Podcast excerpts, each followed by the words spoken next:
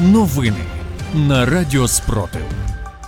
Вітаю у студії Радіо Спротив Ліда Валькова. Сьогодні 8 вересня, 562 доба повномасштабної війни, коли українці захищають себе та весь цивілізований світ від російської агресії. У випуску новин розповідаємо про головне. Сьогодні зранку російська армія завдала ракетного удару по місту Кривий Ріг. За даними обласної військової адміністрації, ракета поцілила в адмінбудівлю. Попередньо є один загиблий та дев'ять постраждалих. Трьох людей дістали з під завалів. На місці продовжують працювати відповідні служби.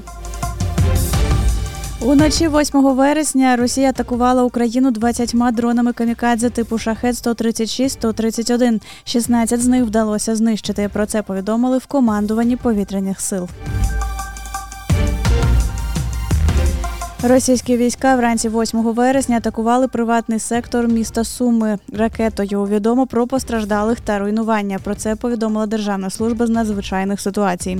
Ракета влучила у приватні будинки в районі Козацького проспекту, зазначив міський голова Олександр Лисенко. Унаслідок цього зруйновано двоповерховий житловий будинок. Ще понад 20 осель та 8 транспортних засобів зазнали пошкоджень. Рятувальники згасили пожежу на значній площі. З під завалів надзвичайники врятували людей чоловіка та жінку. 8 вересня близько 2.30 російські військові обстріляли Петропавлівку Куп'янського району. Поранено одну людину. Про це повідомив очільник Харківської ОВА Олег Сінігубов. У результаті обстрілу з села зазнав поранення та був госпіталізований чоловік 68 років. Також вночі обстріляли Кучерівку Куп'янського району, де пошкоджено житловий будинок. У тимчасово окупованих Олешках на Херсонщині підірвалася автівка з двома працівниками російської ФСБ та військовими. Про це повідомляє видання Українська Правда, посилаючись на джерела в СБУ.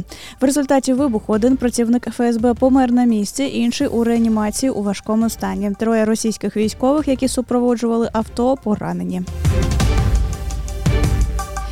Російські окупанти влаштували між собою п'яні розбірки, які переросли в стрілянину у селищі Дніпряни на тимчасово окупованій частині Херсонської області. Про це повідомив речник Генерального штабу ЗСУ Андрій Ковальов в ефірі телемарафону. Цитую у селищі Дніпряни на окупованій Херсонщині на територію сільськогосподарського підприємства увірвалися близько 30 російських окупантів. Загарбники напилися горілки і почали з'ясовувати між собою стосунки. Дійшло до перестрілки, внаслідок чого п'ять окупантів загинули загинули, розповів Ковальов. На тимчасово захоплених територіях Луганської області ув'язнених ставитимуть на військовий облік одразу у виправних закладах. Про це повідомляє Луганська обласна військова адміністрація. Цитую, аби збільшити показники примусової мобілізації на окупованих територіях, у Міноборони Російської Федерації розглядають можливість зробити зміни в положенні про військовий облік.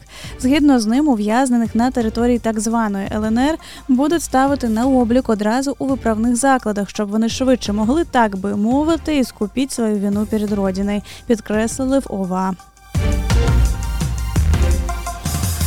Сьогодні вночі над тимчасово окупованим Донецьком були зафіксовані клуби чорного диму. Місцеві телеграм-канали повідомляли про пожежу у Київському районі міста. Російські загарбники тиснуть на людей у тимчасово окупованому Енергодарі не лише психологічно. Українців збирають у катівні навіть через те, що вони не мають паспортів Російської Федерації. Про це розповів міський голова Енергодару Дмитро Орлов. Тримають навіть у відділку поліції, куди нещодавно прилетіло до третього поверху дрон у підвальних приміщеннях. Уточнив деталі Орлов. Крім того, загарбники продовжують грабувати місто і обшукують будинки, гаражі та дачі.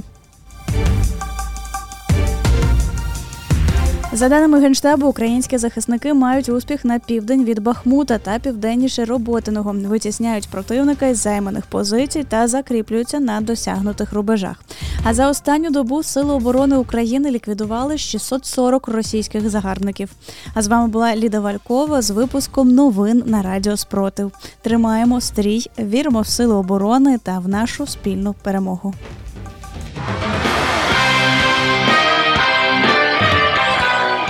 Радіо Спротив. Радіо визвольного руху.